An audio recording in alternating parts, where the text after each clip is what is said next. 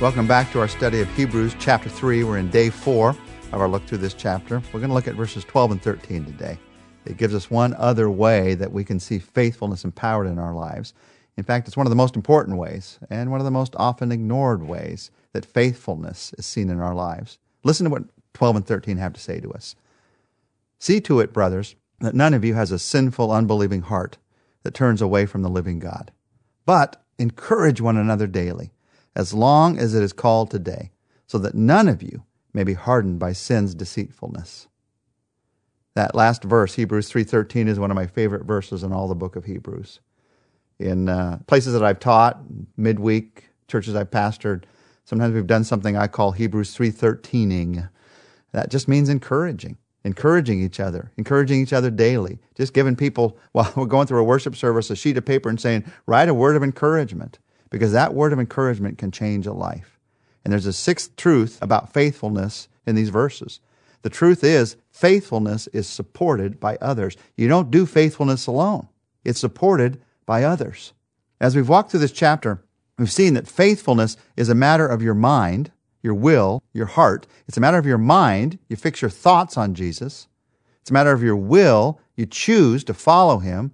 It's a matter of your heart. You turn your heart to Him, not a stubborn heart, but a willing heart. And here we see that it's also a matter of your relationships. Faithfulness is a matter of your mind, your will, your heart, and your relationships. You are not meant, you are not made to be faithful to God all by yourself. So he says to it, see to it that none of you has a sinful, unbelieving heart. He's saying, we're in this all together a heart that turns away from the living God. That's the Greek word that becomes our word apostasy. Make sure nobody falls away, turns away from loving God. We're in this together. As you look at these verses, there's two ways of thinking that can turn things upside down for how we're living out this life of faithfulness. They're very clear in these verses. First way of thinking is it's not your problem, it's our problem. And the second way of thinking is it takes encouragement to soften our hearts towards God. First way of thinking is it's not your problem, it's our problem. See to it that none of you has a sinful, unbelieving heart. In the church, a sinful, unbelieving heart is our problem. It's not the person's problem, it's our problem. We've talked earlier about eternal security and our security before God. The truth of the matter is, living out a life of faithfulness, living out a life of security before God, it's a daily battle because the Christian life is a battle. And it's a very interesting paradox to me that by entering into a life of security, you go to a battlefield. When you become a Christian, you come into the security of God's arms. And you'd think, well, that's a place of rest. That's a place of comfort. No, it's a battlefield. Now, the fact that it's a battle doesn't mean you'll lose the battle. In fact, we're guaranteed that Jesus will be victorious in this battle, but it's still a battle. It's a battle towards victory, but it's still a battle. And here's the point I want to make here. It's not your problem, it's our problem. It is a battle that we fight together, not alone. You wouldn't take on any significant battle on a battlefield all by yourself. Here I am, the whole army. No, it takes all of us together. And so throughout the New Testament, we see these one another's of fellowship, these one another's that grow us. We're to love one another, to be devoted to one another, to live in harmony with one another, to accept one another, to serve one another, to put up with one another. I love that in Ephesians 4 2.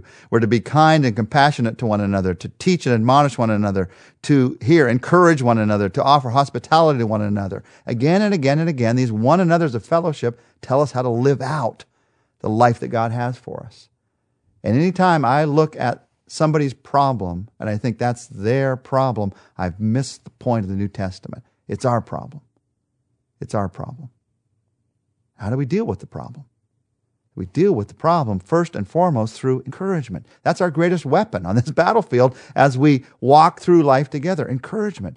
This verse, verse 13, tells us that it takes encouragement to soften our hearts towards God. That's the second major truth in these two verses. It takes encouragement to soften our hearts towards God. Encouragement changes the direction of our heart.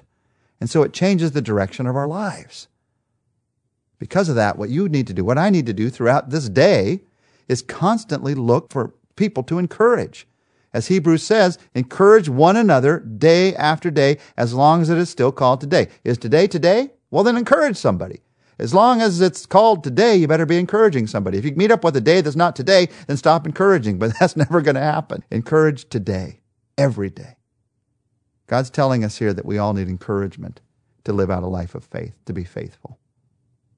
It's a universal need. When you feel like you're not being encouraged, what do you do?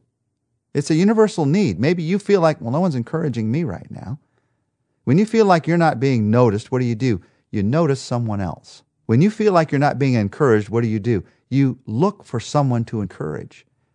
Because the very fact that you feel like you're not being encouraged, that means there's some other people who probably feel like they're not being encouraged. And you can have a pity party and think about how you're not being encouraged, or you can realize, well, I'm supposed to encourage somebody else today.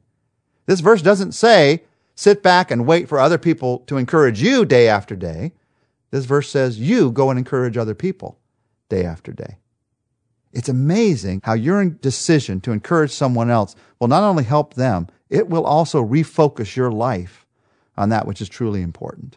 And, by the way, as an added benefit, if you make a habit of encouraging others, you'll find that people begin to encourage you more often. We always reap what we sow. Now, encourage one another day after day. As soon as you see these words, encourage one another, we tend to think, well, say kind things to people. Way to go. Good job. Keep hanging in there. And we think that's encouragement. And that can be encouraging, obviously. But there's more depth here than that. This word encourage, it has the idea behind it of to beg, to, to urge, to appeal, to exhort. What this is saying, encourage each other daily, what this is saying is fight for others' faith. Fight for others' faith. Don't let that person get a hard heart. Encourage them. Don't let them get caught up in the deceitfulness of sin. Encourage them. Encourage one another every day so we don't drift away from God. That's what this is saying. That's the power of a simple word of encouragement. So the question behind this is who do I need to encourage today? Now, let me be clear. Not who do I need to evaluate today, but who do I need to encourage today? It's easy to evaluate. It's harder to encourage. It's easy to think, well, they're going the wrong direction. Look at that. It's easy to think you're going the wrong direction, no doubt about it. But it's much more difficult to say, this is the direction you need to go. Because you got to take some time, you got to take some energy. You got to get out of your life a little bit and get into their life. There's a huge difference between thinking, oh, you're on the wrong track, or even saying, you're on the wrong track, and saying, here's the right track. Come on, let's walk it together. Because I've been on the wrong track before. Believe me, I know what that's all about. I'm willing to help. Let's do it together. So let me encourage you. If you're a follower of Jesus Christ, if you've asked Him into your life, you have, because of His love today, the greatest resource imaginable. Uh, you may look at your life and think, I'm not as talented as other people, or you may see great talent in your life. You may think, I don't have as many resources financially as other people, or you may be overflowing with financial resources. Whatever position of life you find yourself in, let me encourage you to realize Jesus loves you.